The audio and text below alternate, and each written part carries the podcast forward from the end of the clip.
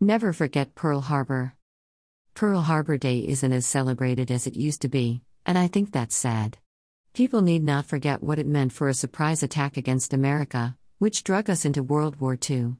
We didn't want to be in the war, Americans didn't want to be in World War I either.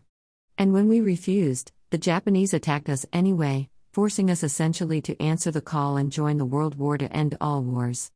Then, in the wake, we were known worldwide as the new empire, and socialists around the world tried to demonize us into the territorial conquerors and second coming of the British Empire. Most of us have forgotten history or didn't learn much to start with, but for me, thinking about Pearl Harbor Day, knowing what we all do now, looking back, the hindsight is quite clear. I would refer to one of my favorite books, The Way of the Fighter by Claire Lee Chennault, the general of the famous Flying Tigers. I am quite confident that President Franklin Roosevelt knew that the Japanese would attack Pearl Harbor.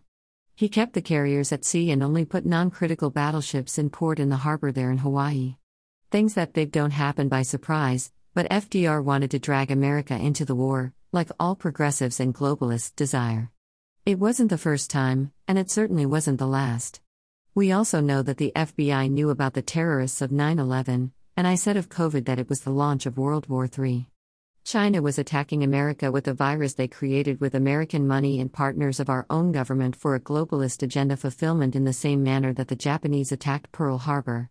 No, that's not a conspiracy, we have the records that show it all, and now that we do, we can say with certainty that FDR purposely allowed for Pearl Harbor to occur because, to him, it was an effort at the greater good as he saw it. It is clear, especially after the Red Decade, where communism was very much alive worldwide, especially on the political left, that the Roosevelt administration supported its growth worldwide. As a progressive, like Woodrow Wilson from World War I, when the results of that war almost put Americans into the League of Nations, the global desire for a one world government would not disappear.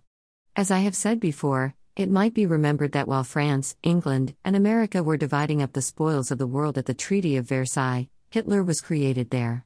And so was Ho Chi Minh, who would end up being the communist insurgent in Vietnam, which caused the war there. Few people know that Ho Chi Minh was a busboy at a local restaurant near Versailles.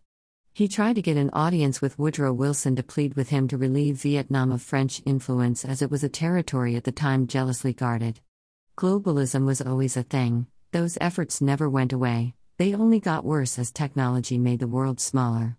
The spirits of the perpetrators were always vicious. Ho Chi Minh was inspired by the American Revolution and wanted to free Vietnam from the French with American help. But, Woodrow Wilson had no intentions of bringing harm to the claims of his friends, the French, so Ho Chi Minh, as a very young man, was swatted away. So he went with the communists down the road, who welcomed him with open arms.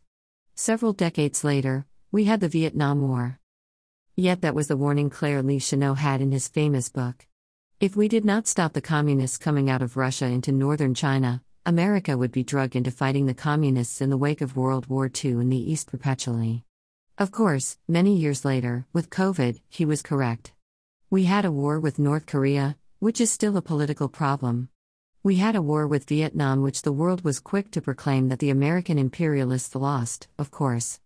We have a very real economic war with China now and their desire to take over Taiwan and destroy the economy of America for daring to challenge them with new trade deals, which Trump was successfully implementing.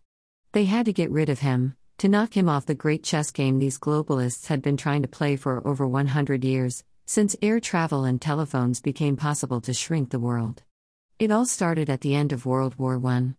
By the time World War II was provoked by the same characters, poking Hitler, molding him then once the war was over, taking those Nazis and making them Americans for the space program. The game in the East was to deplete Japan and China into collapse so that the Chinese communists could grow into power. This is what happened just four years after World War II, and the United Nations was created to keep the world from ever fighting again. It was kind of like what we did with the Patriot Act after the 9 11 bombing or the COVID protocols in 2020 to set the course for Democrats to conduct legal election fraud. We've seen this game over and over.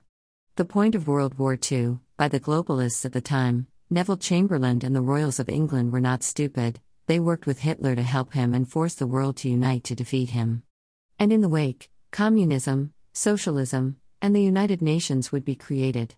And whenever the nations of the world needed to unify, they would come up with some new war to steer our opinions, like the Gulf War, the war with Iraq, or Afghanistan.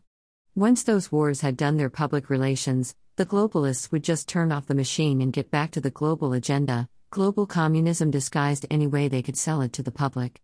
So there is no question, given all that, FDR knew what he was doing. He did what all progressives in his position have done for the last century, George W. Bush included.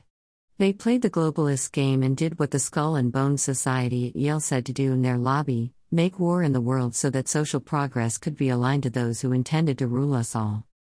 Americans had to drop their sense of independence and had to be kicked into World War II, and FDR was going to play his part. He sacrificed a few to go after what he and many considered the greater good. Just as Joe Biden, Bill Gates, and Dr. Fauci are doing now, not with tanks, planes, and guns, but with control over the medical industry and our very health. Why kill people with bullets when you can kill them through a doctor or control them with their medical history? Yes, we don't want to forget about Pearl Harbor. Our government knew about it and killed their own soldiers to drag America into a global alliance with other nations who didn't want to be our friends. They just wanted to cut us down and bring us under their control. And they still want to do it today. But we have more clarity with history than we did at the end of World War II. This time, people are onto them. This is why studying history is essential, and those who have, know all this all too well. Rich Hoffman.